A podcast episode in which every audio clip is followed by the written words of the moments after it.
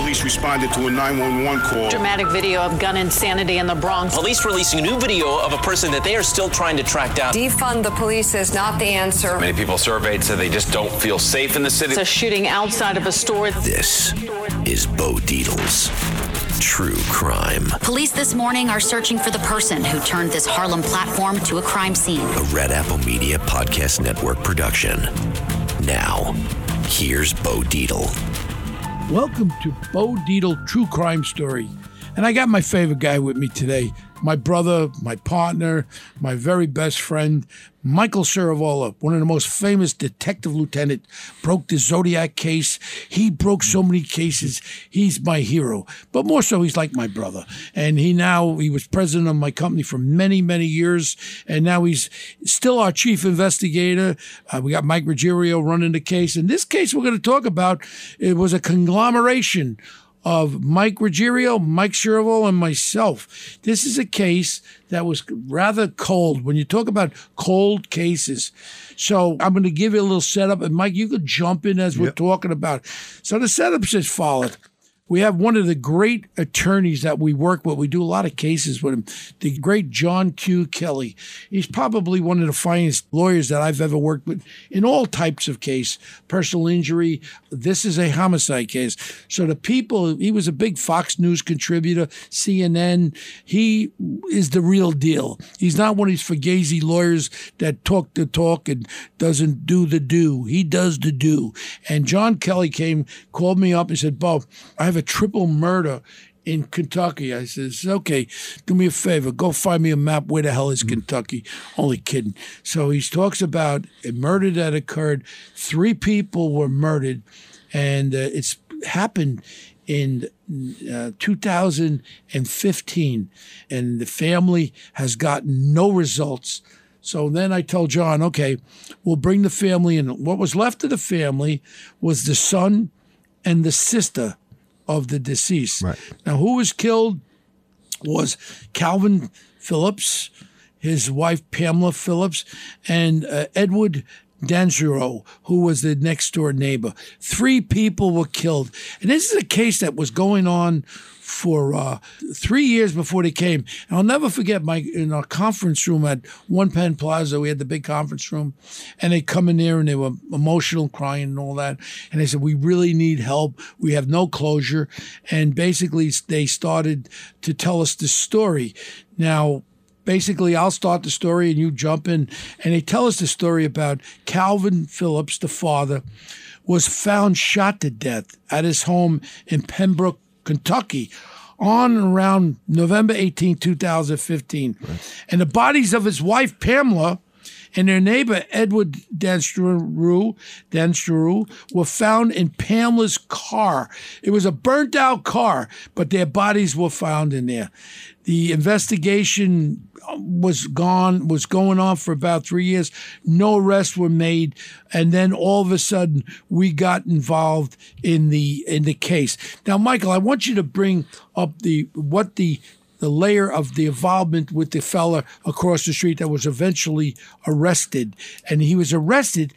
Get this, he was a American Airlines pilot who had a conviction for being court martialed, and he was also being able to be a pilot. He was eventually arrested. We'll tell you that how, what happened there. Let's do a warm up, Michael. What all right. So, so first of all, we were behind the eight ball when we got this case because they came to us in September of 2000. Three years later. 18. Yeah. So the case is, as you already pointed out, a little bit cold.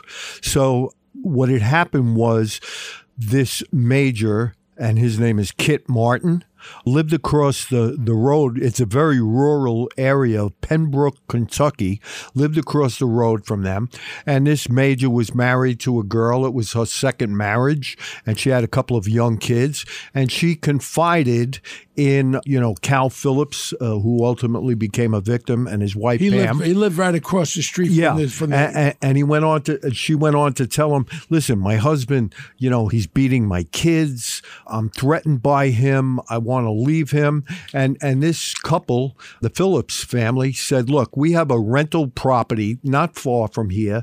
It's not rented out. We can give you a safe place to stay. Yeah, now- for a, for a short time." And, and and okay, keep going with that. So- now, you have to understand something. This is important. They were neighbors right across the street. They lived from each other. They were kind of friendly. But then the woman came to for help. Right. Against this guy was abusive. Her son, I believe, Michael. Yes. Her son. He was supposed to be. He had some marks on his back. Yeah. Uh, so go ahead.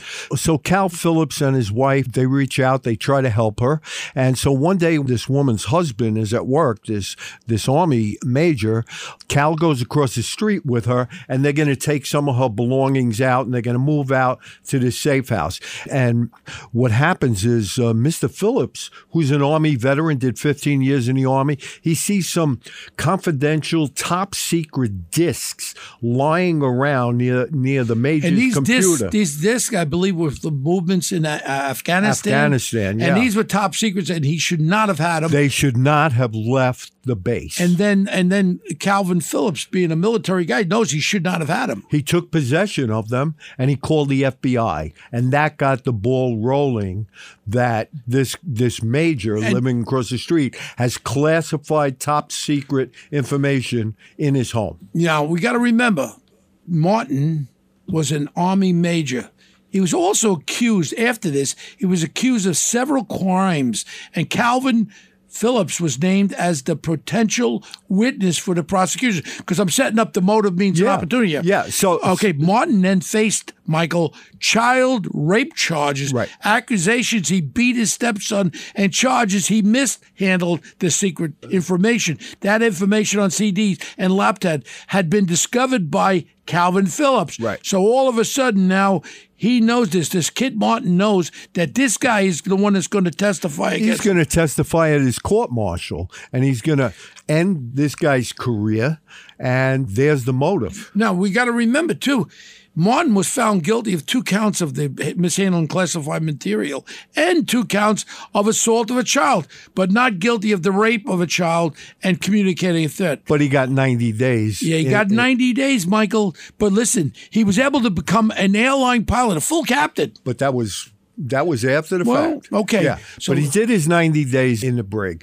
But leading up to the trial where he knew Cal Phillips was going to testify against him and and say he found these classified discs, that's where he hatched the plan to get rid of the witness. Okay, so now, now all of a sudden, let's go to the day of the murders Okay. and how we reconstructed it, Mike, and what was the final piece of the most important piece of the evidence. We'll talk about in a little while, but start the day off, okay? Okay, so Pam Phillips works in a bank and she tells Cal, who's now semi retired, listen, we're getting the washing machine delivered here from the where have they bought it from. Mm-hmm. So be home to accept the washing machine. Yeah. And she says, I'm going to work. So she leaves to go to work and Cal is home.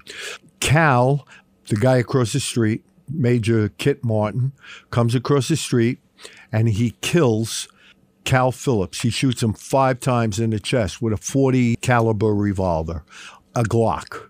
And he throws him down into a basement with a big trap door, puts a rug over the trap door, but before he closes the door, he tries to set fire around the body.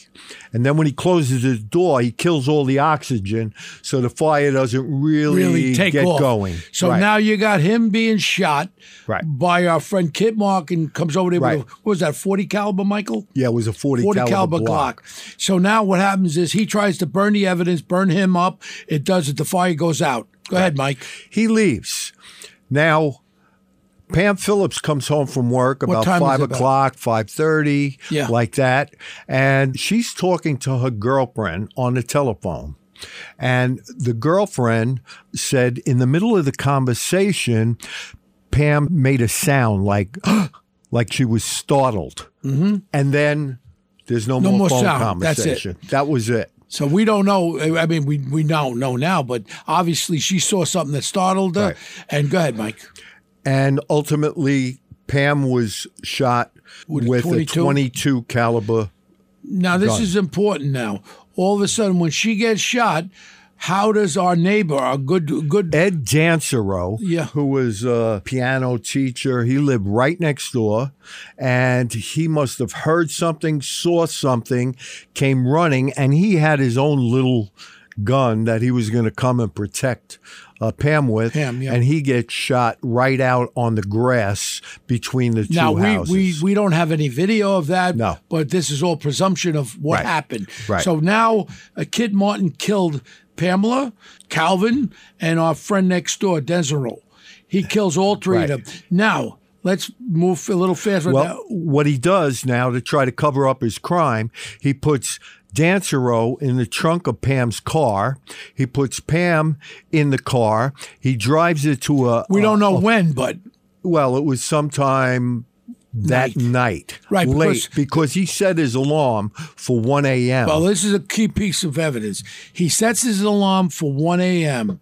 and then he has video cameras for his alibi.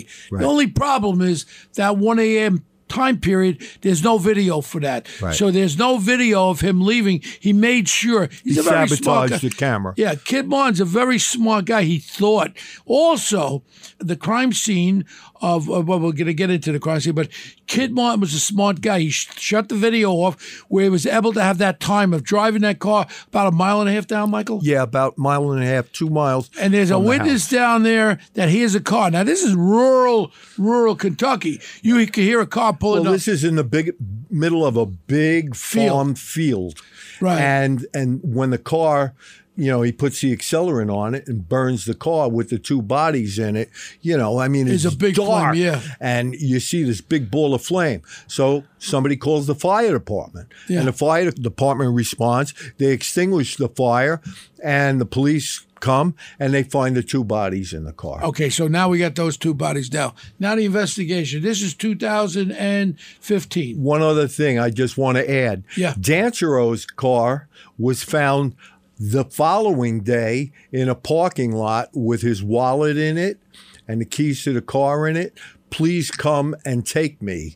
You know, he set it up so maybe somebody will steal that car and take it out of there. Gotcha, gotcha. So now the investigate. This is 2015, Michael. 2000 November of Right. 15. So this is before they came to us. So once we got it, we started looking at every aspect. And some of the things we learned looking at the reports, there were no projectile cartridges. Now, an automatic fires these things out, the projectiles. There was none found. Am I correct, Michael? the police did not find any. Now, So this is a really important aspect of the Good. case.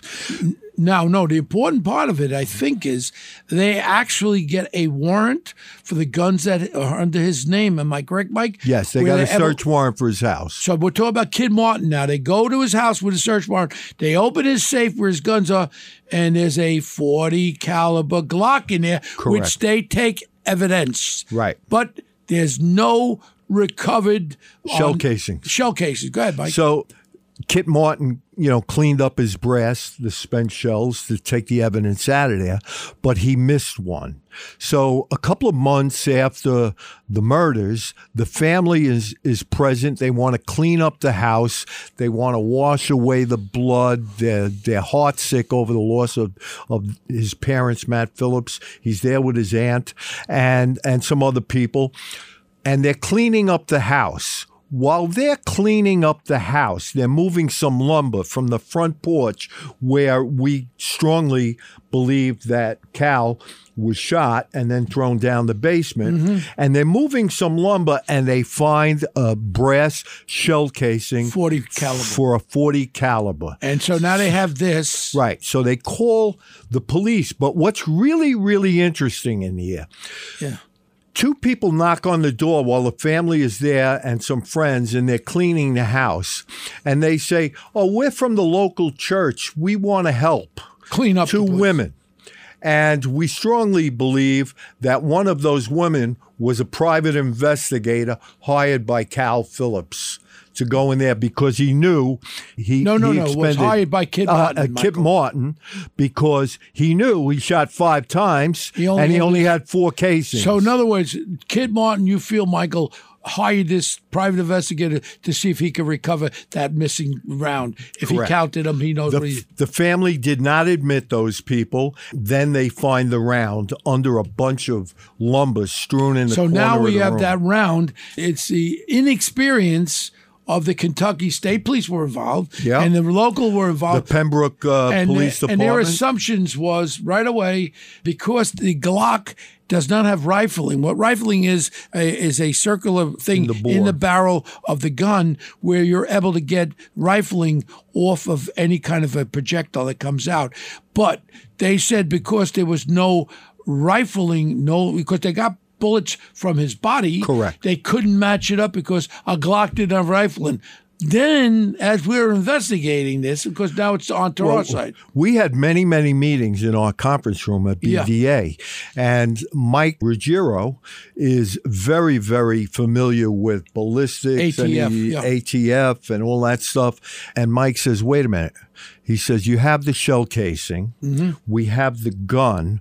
We can discern what gun that shell casing came out of On from a unique marking that it makes on the back of the primer. It's like a distinctive, it's a fingerprint on that particular Uh, bullet. so, in other words, that would be like ballistics. But also, when it's ejected, there's a certain striation. Right, What's it right. called, Michael? Striations, markings. Well, it, it's got marks that come out when on he the side ejects it, yeah, right. and that is definitive, also like a fingerprint. Right. So we urge them to get this shell casing and the gun to ATF, which they ultimately did. Now, hold on, we we missed a little bit, a little bit, Michael. And then what was the videos we looked at? Who was the one with the cell phone? Whose cell phone? They have the video going into the cell phone shop. His ex wife, the wife that was estranged from Kit Martin. Yeah. She Yeah. was seen with the phone, cell phone of the deceased. Right. of Pamela Right. going into. We have video. We're looking at video with her going into the phone store. What in the hell was she doing with, with Pamela's cell phone? Well, I mean, Kip, Kit Martin, was trying to set her up so she would be suspected. yeah, we uh, you know this trial now. Michael and I, we were watching. We we had TVs in our office. We like TV sometimes. This was on uh, Court TV for about a month. Michael, Yeah. very interesting. And I'm going to tell you, the jury I think went out about two three hours, came right back. It was Bingo. a short time, four or five hours. And uh, you know, when whenever you investigate a homicide, you investigate a homicide is you look for motive, which is there, the means, which is there, and the opportunity, and this fit in all criteria. Now, the funny part about this, they're looking for him. There's a warrant out by the FBI, and then they do some due diligence, and they find out he's an American airline pilot. They go to what's that that airport, Michael? Louisville, Kentucky. Louis, what was Muhammad Ali Air? Muhammad Ali Airport. So he's actually, I'm laughing because he's actually boarding a flight. He's an airline pilot. He committed a triple murder, and now he's getting on a plane to fly a damn plane he with worked people. for a small subsidiary of American Airline called PSA. Mm-hmm. And they did small puddle jump flights. So he was flying from Louisville, Kentucky to Charlotte. And he intended to do that, but he got handcuffs put on him right Dur- at the during airport. the trial, during the trial, the, the thing that I think really sunk him was he actually testified in his own trial. That is not a good idea, Yeah. and I think the jurors saw right through him, and they saw that what a what a piece of garbage this is. Now, I, you know what I'll, I remember about this case? We were waiting for a definitive answer on the gun being a match to that projectile found at the crime scene.